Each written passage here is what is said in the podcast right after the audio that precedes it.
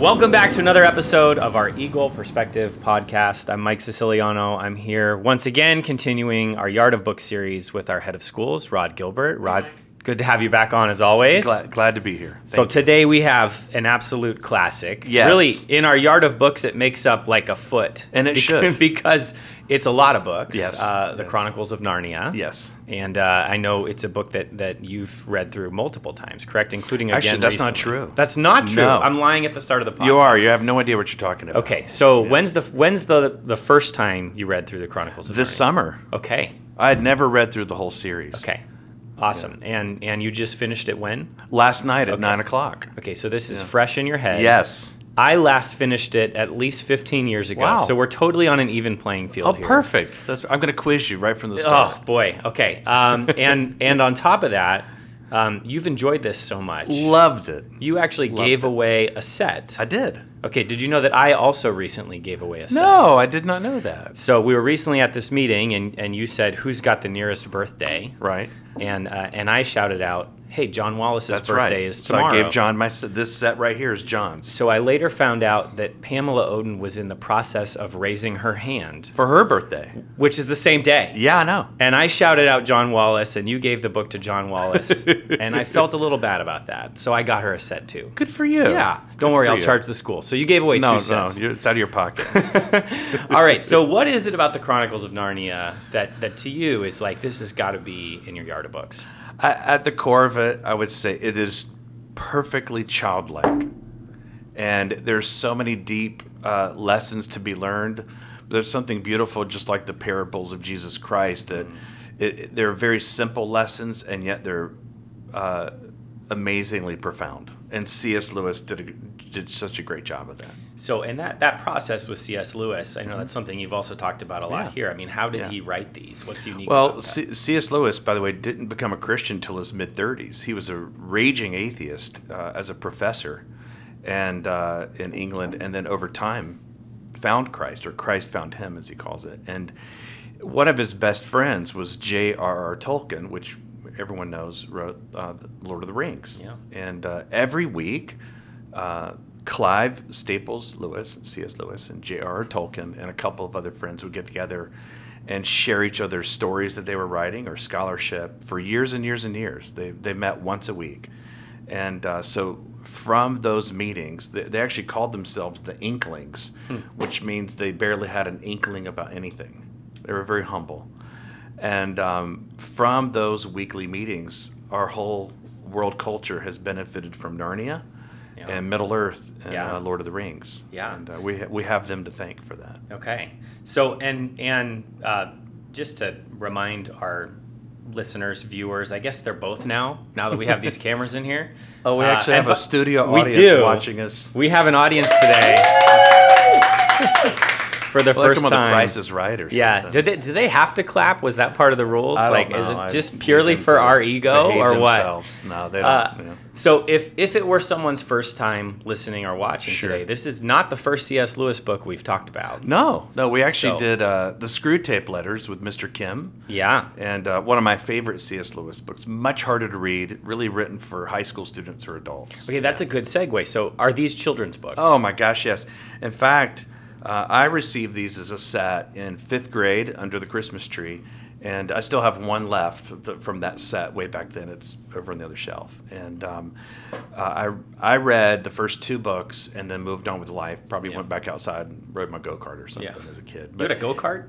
Oh yeah, that's You had a different- go-kart as that's a different kid? story. Oh, yeah, my gosh. My mom didn't know about it. My dad bought it, brought it home. We cranked it up, and then mom found out about it. Kid But- me is very jealous of that. Yeah. Because my mom was like, no go karts. Yeah, we crashed and we get bloody, and then the first thing my brother and I, it was a two seater, Yeah. so we flipped it all the time. And uh, the first thing we would say as we're coming out, pulling it off of us, was, "Don't tell mom." But I feel like this could actually fit in one of C.S. Lewis's stories. it But could. anyway, It could. we Yeah. digress. Yeah. So, so you have a copy as a kid. You read the first couple, put it away. I moved, on. I had no idea that there was any uh, theological underpinnings as a Hmm. Christian. I read uh, this one, the, the most famous, "The Lion, the Witch, and the Wardrobe," as a fifth grade child, and just thought it was a really cool story. Which, by the way, everyone thinks that's the first book. That's right. It's not. It's book number two. Okay. Yeah. Yeah. The the magician's nephew was the prequel to it all. Yeah. Okay. Now, is this like a Star Wars thing where you where like if no if someone has not read any of these, like the age old question, do Uh, you start Star Wars? Do you start with Episode One or Episode Four? Like I- Narnia, do you start with Lion, the Witch, and the Wardrobe, or do you start with Magician's Nephew? I, I would quote John Wallace on this since I gave him the copy, uh, this whole set a week or two ago. I asked him the same question, and he actually put it to a vote with his children, and they talked about it. And uh, they started with the Lion, the Witch, and the Wardrobe Okay. because it's so captivatingly beautiful, and it gives you so many sub stories of what's going to unpack the rest of it. And and you can. Those children will come back and read The Magician's Nephew and understand where the Yeah. Narnia came from. But uh, I, I thought, as a father, I thought John made a, a wise choice. Yeah, okay. C.S. Lewis preferred The Magician's Nephew first. Okay, That's did- why this set has book one. Did he Magician's write The Magician's Nephew Nephew. I, first? I actually have no idea. I, Okay. I don't know any of the order of it. so I think, by the way, in Star Wars, the right answer is you start with Episode Four. You watch them in the episode. I didn't know there was anything before that. Oh, yeah. Well, the prequels a lot of people like to forget, but anyway, oh we won't God. we won't go Jar. Jar Binks drove me crazy. Yeah, yeah. Let me ask you this: which which is your favorite Star Wars? and It's this- I'm going to hard judge question. Um, I'm judging so, you. Okay, I mean, you. You're uh, The- debating this in your head. well, The I mean, I Empire. Strikes Back is really good to me. I really enjoy The Empire Strikes Back. Okay, you get points for that. Okay, good. Um, I I know that the so that's that's probably my favorite. Okay, my that, favorite. that's mine too. Um, I will say I really like the new ones. I did too. And and a lot of people too. are critical of of the last, especially episode eight, the middle one of the yeah, new ones. yeah. But I love them. I like all three of them. Well, the horses running on the plane, uh, the the spaceship was a little weird. yeah, but- I mean, yeah, but, uh, how can we say s- anything about Star Wars is weird? It's all I know, weird. Solo was a wreck from the beginning. The Yeah. producers messed it up. But, Yeah. But um, Rogue. One's really good though. Yeah, I, I like Rogue One. Yeah. Okay. Um, so to Narnia. Yeah, let's get back to the other fantasy series that we're talking about. Let me just add this to it. The reason that you and I are talking about Star Wars and uh, many other science fiction books like the Sword of Sword of Shannara, um, there. Um, anyways, there are many science fiction pieces. The genre of fantasy literature actually, Tolkien is the fountainhead that. Yeah. started it. Yeah. And he started it by doing a scholarly paper on an ancient work called Beowulf. Yeah. And it was called uh, something like Our Monster Beowulf or something like that. And he wrote about it in such a way that caused people to want to study it more. And now it's a part of our Western canon. And uh, but his work in um, with Lord of the Rings and a little and less so Narnia is why we have science fiction and fantasy sections in Barnes and Noble. Okay, so they're they're the fountainhead. So, what is it about this genre that we love so much, and that even a, a believer like C.S. Lewis, who's written all kinds of things, Yeah, yeah, including yeah. you know nonfiction, Mere Christianity, right? and- I mean, yeah. Uh, apologetic type stuff, yeah, and yet stuff. He probably spent more time on this series, Yeah. right? So, Yeah. what is it about fantasy that, as believers, is it can be powerful? Well, I, I, I think that uh, to come to the kingdom of Christ, you have to do it as a child's heart. And Jesus made that real clear. And I think that's why I talked more in stories than in theology. For every sentence of theological thickness in the book of Romans, we have many more stories that Jesus told to, to soften our hearts to the Holy Spirit. And so I think stories end up allowing our imagination to fill in some of the gaps and I think they captivate our heart. And I think from a conversion experience and our own walk of holiness in life, is really it's more about the heart than the head. Hmm. yeah. So I It- think stories make it happen. And it, it's almost like the the nonfiction stuff.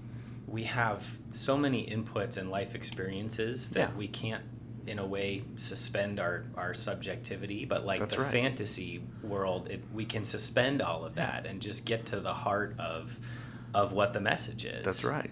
Yeah. That's right. And and I think we are it's it's affectionate. I think I think the writers that do this well are are uh, like tenderizing our own hearts toward Christ. I mean, most of these books here, theology, history, economics. I mean, that's my background, and uh, but they're important for me to know. Uh, but when it comes to really what, what guides my heart, it's really more stories Yeah. than it is a, Yeah. a thick book. Okay, so what are some of your favorite Oh excerpts or pieces? You know, I. I'd say no spoilers, but we've been down this road enough that I'm going to Yeah. say no spoilers, and you're going to spoil Yeah, something, spoil something. anyway. So, what uh, what what are some some only mild spoilers Well, that uh, stand out to you? I would start with this. I, I called my adult children a few weeks ago and told them I was reading through it. And Ryan remembers Angie reading it to him at least two or three times. And they would listen to it on CDs. and he didn't remember all the little stories, but he immediately could give the theme of couple of the books. Like I told him I was in the, the, the horse and his boy, and he went, "Oh my gosh, Dad, you're gonna love that because." And then he gave me some of the key themes, and so we forget. We, we can't keep up with every little story, but it's the themes of each book that sort of stand out. And Yeah. So You mentioned the horse and his boy. I mean, there's one that, Yeah. that you've shared with me that has resonated with me quite a bit. Yeah, I, love for you okay. So uh, I, I try my best as an adult reader to behave like a child reading it. Otherwise, I'm reading it like a theologian trying to interpret it. So it, I know this sounds weird, but I try to just read it for the purity of the story. And so what happens oftentimes is I get tricked because I'm in a childlike reading state. so like. I was hundred pages into the book before, and I think Hannah may have mentioned this to me in the hall. The, the, no book makes any sense to call it "The Horse and His Boy." wow, I like, never picked I had up on that. My that mind is blown a little bit right now. I'd seen the title, and Yeah. there's this horse, and there's the boy, and then there's this girl that he meets, and they're on a grand adventure. But like I was like hundred pages in before I realized the horse. I knew was the talking horse from Narnia. right. But actually, the boy belongs to the horse. Yeah. And I, and I thought, oh, that's why the title's that way. and uh, there have been many aha moments for me. And, and I tell Angie, and she looks at me like, uh, yeah, that's. Adults know that already. You know that. Well, I didn't. I So, didn't either. Yeah. But I think so. Uh, so you asked me for one particular in in this particular. I have a lot of notes on on it, but just I was just so uh, profoundly influenced by it. These two children and their talking horses are racing through the night. They've got to get to a castle to warn people about some bad thing, and as they're racing through the night, they're exhausted. Their talking horses are exhausted. They can't go any further, but they have to get there in order to warn the castle about the bad guys coming from somewhere else. I don't remember. And if they don't get there, there will be peril in the castle. Okay. So, about the time that they just give up in the dark at night and the horses are exhausted, a beast starts chasing them in the middle of the night. And all they hear are these heavy footprints. And then at one point, uh, this beast actually starts clawing at the girl and uh, actually claws and scratches the girl's leg and harms the horse that she's on. Like it is, it, it's very wound. scary. It's a, a true Yeah. wound, a physical wound. And the result of that was they ran faster than they could have ever possibly thought they could run. And they made it to the castle in time. And so, in my childlike state, I'm like, wow, that was awful that that happened that way because they almost died, right? And about five chapters later, th- this is where the, you know, my, eh, I, maybe I'm just not good at foreshadowing. I'm just not smart enough for it. But about five chapters later, Aslan, who is the Christ figure lion In the whole in series. the whole series, Yeah. he's the main character. He he's explains to these two children and to their talking horses that it was he who chased them, and he said, "It was I who chased you in the dark night. It was I who actually physically wounded you, and had you not." Endured some scarring and the difficulties, you would not have been prepared for the next battles. And I thought, uh, C.S. Lewis, Yeah. I, I don't I don't want to learn lessons with scarring. I, would, Yeah. I think I read in the summer hoping to learn lessons when no one's watching me. And uh, but I think usually the way sanctification works is we learn lessons by being wounded by the Spirit of Christ and recovering. And I just I just put the book down. I thought, ah, I didn't see that coming.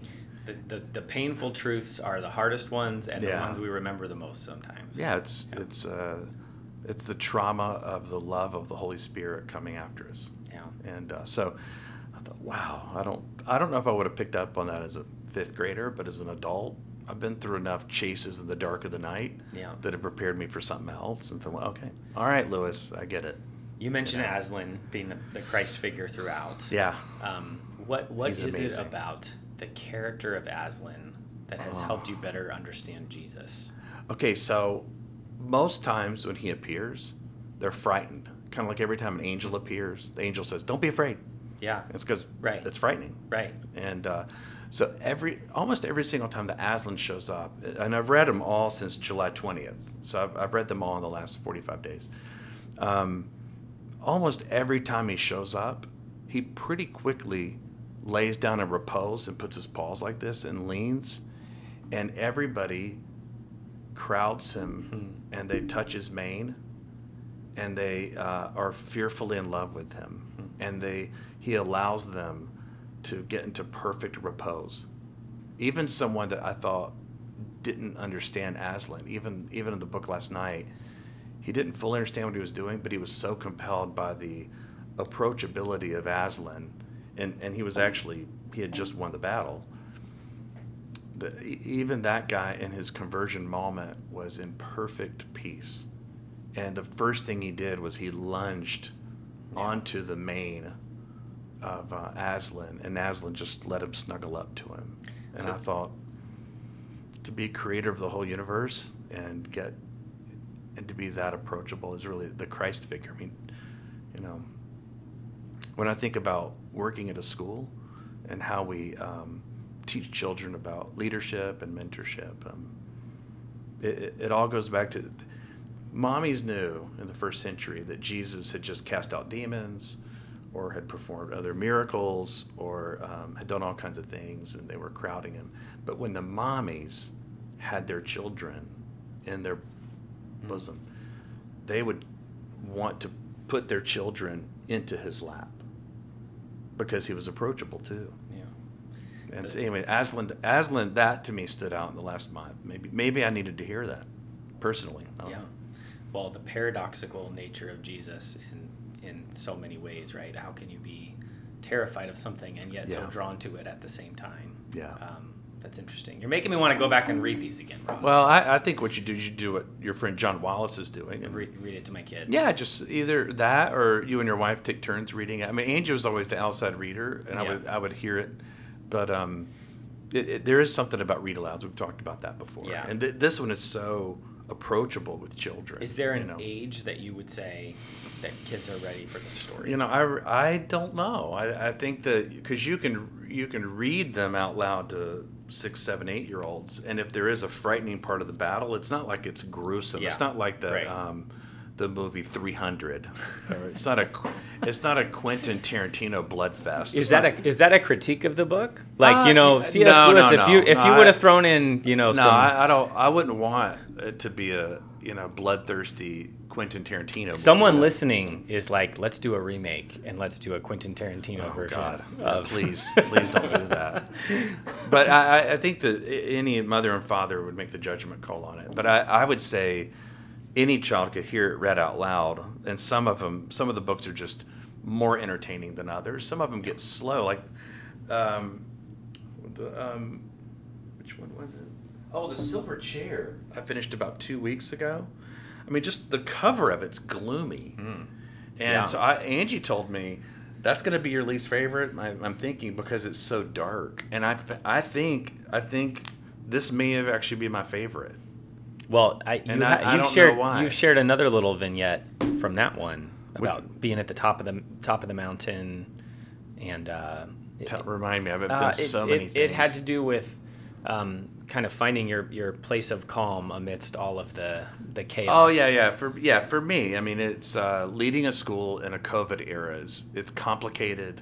It's um, uh, theologians call it. We're often in liminal space where we just want things to get back to normal, and sometimes things heartache lasts longer than we would want. We're all, we all go through different grieving processes with this uh, COVID age, and uh, but at the heart of it, we we know the we know the end of the story and so there were parts of that book that were gloomy and tiring and th- the kids were like in this underworld for a while and they would meet these underworld people and they would have to run from them or they got put in a boat in the underworld and but uh, at some point there was this glimmer of light and and they were able to get out. And uh, I, maybe that i liked it, reading it during covid more i don't know. Yeah. maybe in you know two years i'll read it all again. I won't like it as much. But but that's kind of the beauty of a good book or a good Yeah. series is that it's in in in many ways it feels like this is written for different people in different phases. Yeah, I, And- I, I think so. and and it's even so. with like you mentioned reading it to kids like i'll i'll probably read start reading this to my daughter pretty soon my oldest one is 6 Oh, I think And she'll sh- enjoy it. yeah, and she'll miss half of it and then she'll She come back will. in 15 years and read it again and understand you know e- so much more of it E- right? Even even the sibling rivalries between uh, was it um, Peter, Edward, Well, that will hit home Lucy, pretty quick for us. so- Susan. I mean, they're normal sibling. They're normal siblings, so Yeah. they they bicker.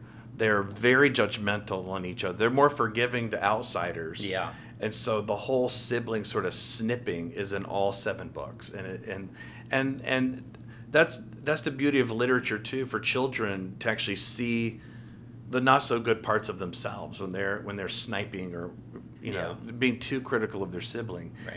It, it's you know Susan and is it Susan and Lucy? Yeah, they they kind of go at, at her as sisters from time to time, and Yeah, we got some of that in our house right now. No. You got any tips on that? How do you stop that from happening? I I had a boy and a girl, so I don't yeah, know. yeah.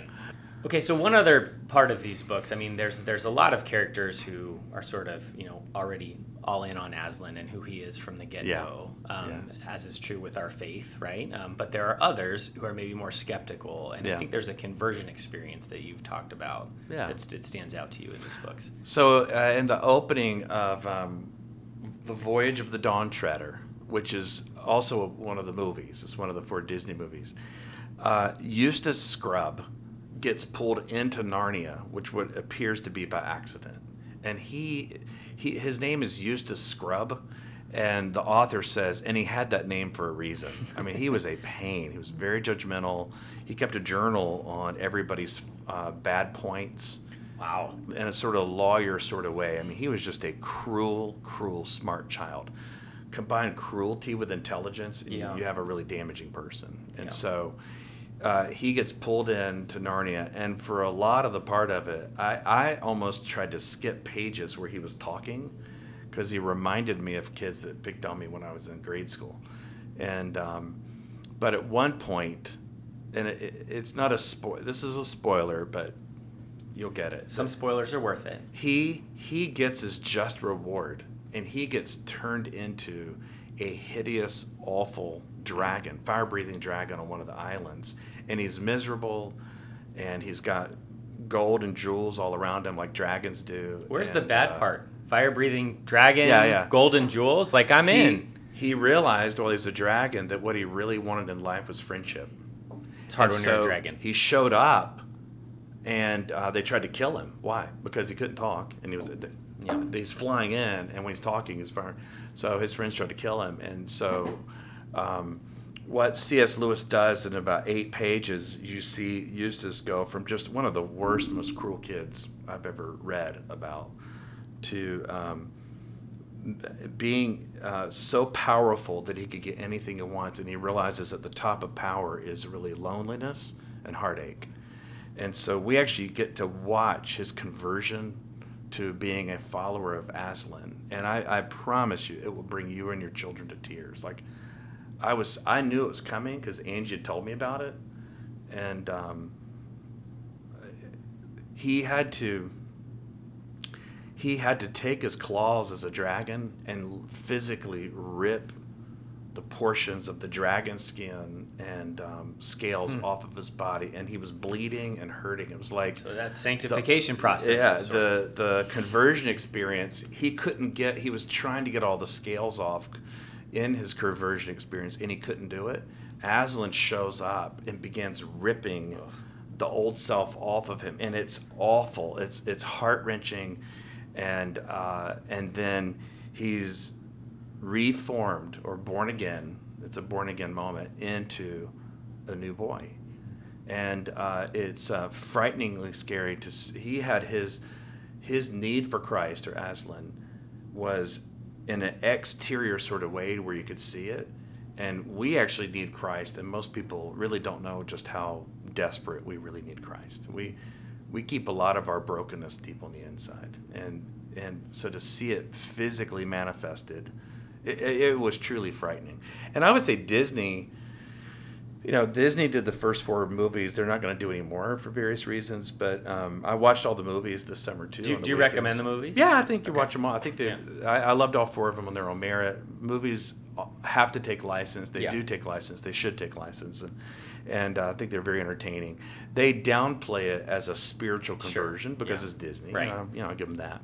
But they do a pretty good job of just showing how miserable and awful uh, Eustace was as his dragon. And when he is converted, it's so beautifully clear. Uh, There was a moment in the movie that I thought, oh, that's like that Forrest Gump moment where Lieutenant Dan looks at Forrest on the boat. Remember the Yeah. bubblegum shrimp? Mm-hmm. And he goes, Forrest, Forrest. And Forrest looks at him.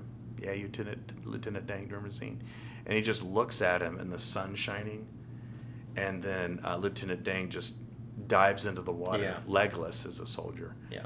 and there was it, it was the it was as close as the Forrest Gump producers could come to making peace. Yeah. It was almost like a. I'm not mad you saved me anymore. Yeah, I'm, Yeah. I'm no longer mad at Spoiler God. alert. And yeah, Yeah. but I, when it when the when I saw Eustace, I thought, well, that's Disney putting into a childlike version what I experienced in watching the Forrest Gump moment. Yeah. I thought that that's not that bad, you know. So yeah, I'd recommend the movies. All right. So I've got seven books and four movies. You just gave Yeah. me entertainment for like three months. It's fine. It's a gift. It's fine. So, Uh, let me just say one. This is one thing that um, I have friends that have read Narnia that always talk about this mouse named Reepicheep. Do you okay. remember that? Character? I don't remember that character. Okay, so I had friends in Austin that just thought he was the, the best superhero of all show, like of all things, and they Which would try books to is he in? Uh, some. Okay, of so them. multiple. yeah, yeah, Okay. he, he appears when you wouldn't expect it, and uh, there are anyways. There's I had friends that like wanted me to like. One of them said, "Let's just change the mascot name of our school to Reepicheep." Or I was like, "That's probably Maybe not we could start with you dressing up. Like, I, I don't know if I don't know if I'm worthy to do uh, I, that. I can know. think of no one more worthy. I Oh, mean, hey, you brought Your- this up. Your kiss up. So, so I, but that, yeah, I, would- own that. I own that with pride. Yeah. I mean, everybody who knows me knows that. So. But I would say there's something about Reba Reepicheep that I think children will go, oh my gosh, I'm like him. Hmm. I, I think children could see, little children could see Reepicheep as the ultimate hero. And I think that's one of my friends that always would say this to me had five little children that um, that we were helping him raise. He had his kids at the school, and Yeah. so now that I've read the books, I go, oh, that's why my friend wanted wanted me to know Reepicheep as well as his five little children. I don't know if And, uh, Santa Fe gonna s- Christian Reepicheeps has the same. it doesn't ring. have the same flair, but, But- I will. Eagles show up in the Narnia series. Okay. I mean they become the heroes just like they Of do. course. Just like they do in the, In the um, Lord of the Rings. Yeah, yeah. I mean they show up and you know, they they rescue Frodo and Sam from the lava and all that. And uh, but uh, yeah, Eagles show up in a profound way in some of the books. So we'll, we'll just I think that we just keep it as Santa Fe Eagles if Okay. it's okay with you. Yeah, I mean, I'll think about it, but I'll let you know what I decide. All right, thank you. All right. Uh, this has been fun as always. Uh, thank you so much for your insights, Rod. Thank you to our listeners and viewers and our live studio audience for the first time. Uh, another episode of Eagle Perspective podcast. If this is your first one, uh, feel free to check out our other episodes, uh, both of our Yard of Book series, and also some other topics that we've discussed with a lot of guests on campus. You can find us on Spotify, uh, Apple Music, other places where podcasts are available. We will be back soon with another episode, and we look forward to seeing you then.